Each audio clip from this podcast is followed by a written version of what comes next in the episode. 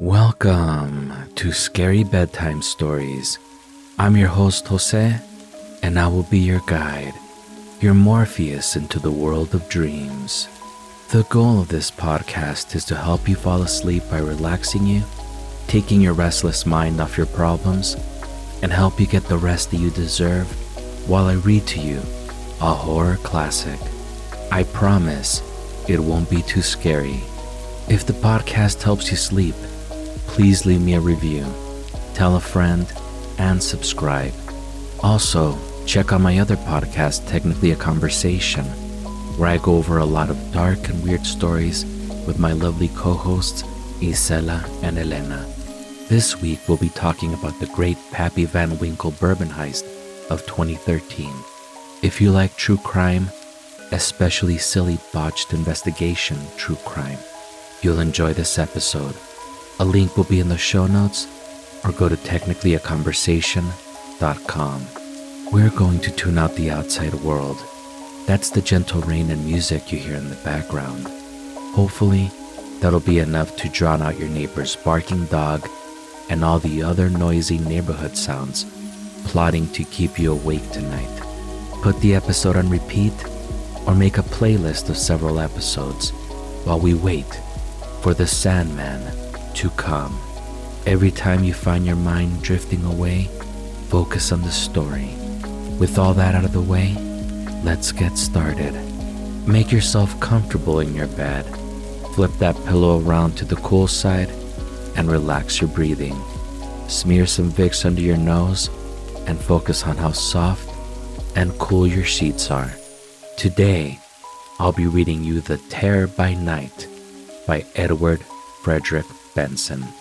The transference of emotion is a phenomenon so common, so constantly witnessed, that mankind in general have long ceased to be conscious of its existence as a thing worth our wonder or consideration, regarding it as being as natural and commonplace as a transference of things that act by the certain laws of matter. Nobody, for instance, is surprised if when the room is too hot, the opening of a window causes the cold, fresh air of outside to be transferred into the room. And in the same way, no one is surprised when into the same room, perhaps, which we will imagine as being peopled with dull and gloomy persons, there enters someone of fresh and sunny mind who instantly brings into the stuffy mental atmosphere a change analogous to that of the opened windows. Exactly how this infection is conveyed, we do not know, considering the wireless wonders that act by material laws which are already beginning to lose their wonder now that we have our newspaper brought as a matter of course every morning in mid Atlantic. It would not perhaps be rash or conjecture that in some subtle and occult way, the transference of emotion is in reality material too. Certainly, to take another instance, the side of defiantly material things, like writing on a page, conveys emotion apparently direct to our minds, as when our pleasure or pity is stirred by a book, and it is therefore possible that mind may act on mind by means as material as that. Occasionally, however, we come across phenomena which, though they may easily be as material as any of these things, are rarer and therefore more astounding. Some people call them ghosts, some conjuring tricks, and some nonsense. It seems simpler to group them under the head of transferred emotions, and they may appeal to any of the senses. Some ghosts are seen, some heard, some felt, and though I know of no instance of a ghost being tasted, yet it will seem in the following pages that these occult phenomena may appeal at any rate to the senses that perceive heat, cold, or smell. For, to take the analogy of wireless telegraphy, we are all of us probably receivers to some extent, and catch now and then a message or part of a message that the eternal waves of emotion are ceaselessly shouting aloud to those who have ears to hear and materializing themselves for those who have eyes to see. Not being, as a rule, perfectly tuned, we grasp pieces and fragments of such messages, a few coherent words, it may be, or a few words which seem to have no sense. The following story, however, to my mind is interesting because it shows how different pieces of what no doubt was one message were received and recorded by several different people simultaneously. Ten years have elapsed since the events recorded took place, but they were written down at the time. Jack Lorimer and I were very old friends before he married, and his marriage to a first cousin of mine did not make, as so often happens, a slacking in our intimacy. Within a few months after, it was found out that his wife had consumption, and, without any loss of time, she was sent off to Davos with her sister to look after her. The disease had evidently been detected at a very early age, and there was excellent ground for hoping that with proper care and strict regime, she would be cured by the life giving frosts of that wonderful valley. The two had gone out in the November of which I am speaking, and Jack and I joined them for a month at Christmas and found that week after week she was steadily and quickly gaining ground. We had to be back in town by the end of January, but it was settled that Ida should remain out with her sister for a week or two more. They both, I remember, came down to the station to see us off, and I am not likely to forget the last words that passed. Oh, don't look so woebegone, Jack, his wife had said. You'll see me again before long. Then the fussy little mountain engine squeaked as a puppy squeaks when its toe is trodden on, and we puffed our way up the pass. London was in its unusual, desperate February plight when we got back, full of fogs and stillborn frost that seemed to produce a cold far more bitter than the piercing temperature of those sunny altitudes from which we had come.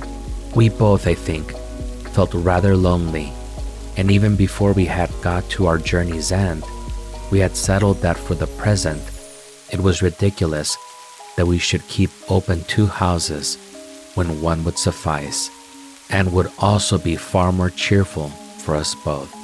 So, as we both lived in almost identical houses in the same street in Chelsea, we decided to toss, live in the house which the coin indicated, heads mine, tails his, share expenses, attempt to let the other house, and, if successful, share the proceeds. A French five franc piece of the Second Empire told us it was heads.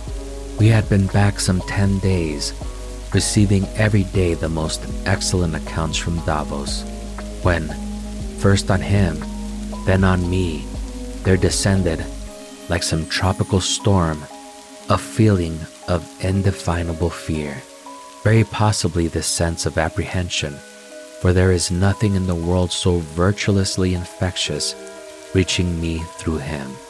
On the other hand, both those attacks of vague foreboding may have come from the same source, but it is true that it did not attack me till he spoke of it, so the possibility perhaps inclines to my having caught it from him. He spoke of it first, I remember, one evening when we had met for a good night talk after having come back from separate houses where we had dined. I have felt most awfully down all day, he said, and just after receiving this splendid account from Daisy, I can't think what is the matter. He poured himself out some whiskey and soda as he spoke. Oh, touch of liver, I said. I shouldn't drink that if I were you. Give it to me instead. I was never better in my life, he said. I was opening letters as we talked and came across one from the house agent, which, with trembling eagerness, I read. Hurrah! I cried. Offer of five guas? Why can't he write in proper English? Five guineas a week till Easter for number 31. We shall roll in guineas. Oh, but I can't stop here till Easter, he said. I don't see why not. Nor, by the way, does Daisy. I heard from her this morning, and she told me to persuade you to stop. That's to say, if you like. It really is more cheerful for you here. I forgot. You were telling me something? The glorious news about the weekly guineas did not cheer him up in the least. Thanks awfully. Of course I'll stop. He moved up and down the room once or twice. No, it's not me that is wrong, he said. It's it, whatever it is. The terror by night, which you are commanded not to be afraid of, I remarked. I know, it's easy commanding. I'm frightened. Something's coming. Five guineas a week are coming, I said. I shan't sit up and be infected by your fears. All that matters, Davos, is going as well as it can. What was the last report? Incredibly better. Take that to bed with you. The infection, if infection it was, did not take hold of me then, for I remember going to sleep feeling quite cheerful. But I awoke in some dark, still house, and it, the terror by night, had come while I slept. Fear and misgiving, blind, unreasonable, and paralyzing, had taken and gripped me. What was it? Just as by an aneroid we can foretell the approach of storm, so by this sinking of the spirit, unlike anything I had ever felt before, I felt sure that disaster of some sort was presaged. Jack saw it at once when we met at breakfast next morning in the brown, haggard light of a foggy day. Not dark enough for candles, but dismal beyond all telling. So it has come to you too, he said, and I had not even the fighting power left to tell him that I was merely slightly unwell. Besides, never in my life had I felt better. All next day, all the day after that, fear lay like a black cloak over my mind. I did not know what I dreaded, but it was something very acute, something that was very near. It was coming near every moment, spreading like a pall of clouds over the sky. But on the third day, after miserably cowering under it, I suppose some sort of courage came back to me. Either this was pure imagination, some trick of disordered nerves, or whatnot, in which case we were both disquieting ourselves in vain, or from the immeasurable waves of emotion that beat upon the minds of men. Something within both of us had caught a current, a pressure. In either case, it was infinitely better to try, however ineffectively, to stand up against it. For these two days, I had neither worked nor played. I had only shrunk and shuddered. I planned for myself a busy day, with diversion for us both in the evening. We will dine early, I said, and go to the man from Blankley's. I have already asked Philip to come, and he is coming, and I have telephoned for tickets. Dinner at 7. Philip, I may remark, is an old friend of ours, neighbor in this street, and by profession, a much respected doctor. Jack laid down his paper. Yes, I expect you're right, he said. It's no use doing nothing. It doesn't help things. Did you sleep well? Yes, beautifully, I said rather snappishly, for I was all on edge with the added burden of an almost sleepless night. I wish I had, said he. This would not do at all. We have got to play up, I said. Here are we, two strong and stalwart persons, with as much cause for satisfaction with life as any you can mention, letting ourselves behave like worms. Our fears may be over things imaginary or over things that are real, but it is the fact of being afraid that is so despicable. There is nothing in the world to fear except fear. You know that as well as I do. Now let's read our papers with interest. Which do you back, Mr. Druce or the Duke of Portland or the Times Book Club? That day, therefore, passed very busily for me, and there were enough events moving in front of that black background. which I was conscious was there all the time, to enable me to keep my eyes away from it. And I was detained rather late at the office and had to drive back to Chelsea in order to be in time to dress for dinner instead of walking back as I had intended. Then the message, which for these three days had been twittering in our minds, the receivers, just making them quiver and rattle, came through. I found Jack already dressed, since it was within a minute or two of seven when I got in, and sitting in the drawing room. The day had been warm and muggy, but when I looked in on the way up to my room, it seemed to me to have grown suddenly and bitterly cold, not with the dampness of English frost, but with the clear and stinging exhilaration of such days as we had recently spent in Switzerland. Fire was laid in the grate, but not lit, and I went down on my knees on a hearth rug to light it. Why, it's freezing in here, I said. What donkey servants are. It never occurs to them that you want fires in cold winter and no fires in hot weather. Oh, for heaven's sake, don't light the fire, he said. It's the warmest, muggiest evening I even remember. I stared at him in astonishment. My hands were shaking with the cold. He saw this. Why, you are shivering, he said. Have you caught a chill? But as to the room being cold, let us look at the thermometer.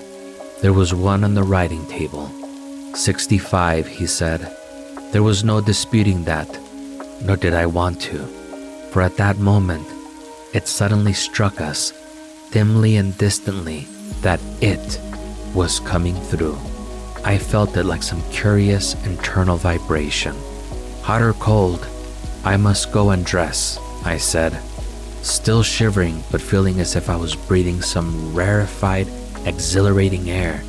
I went up to my room. My clothes were already laid out but by an oversight, no hot water had been brought up, and I rang for my man.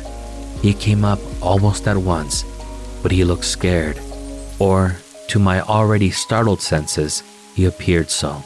What's the matter? I said.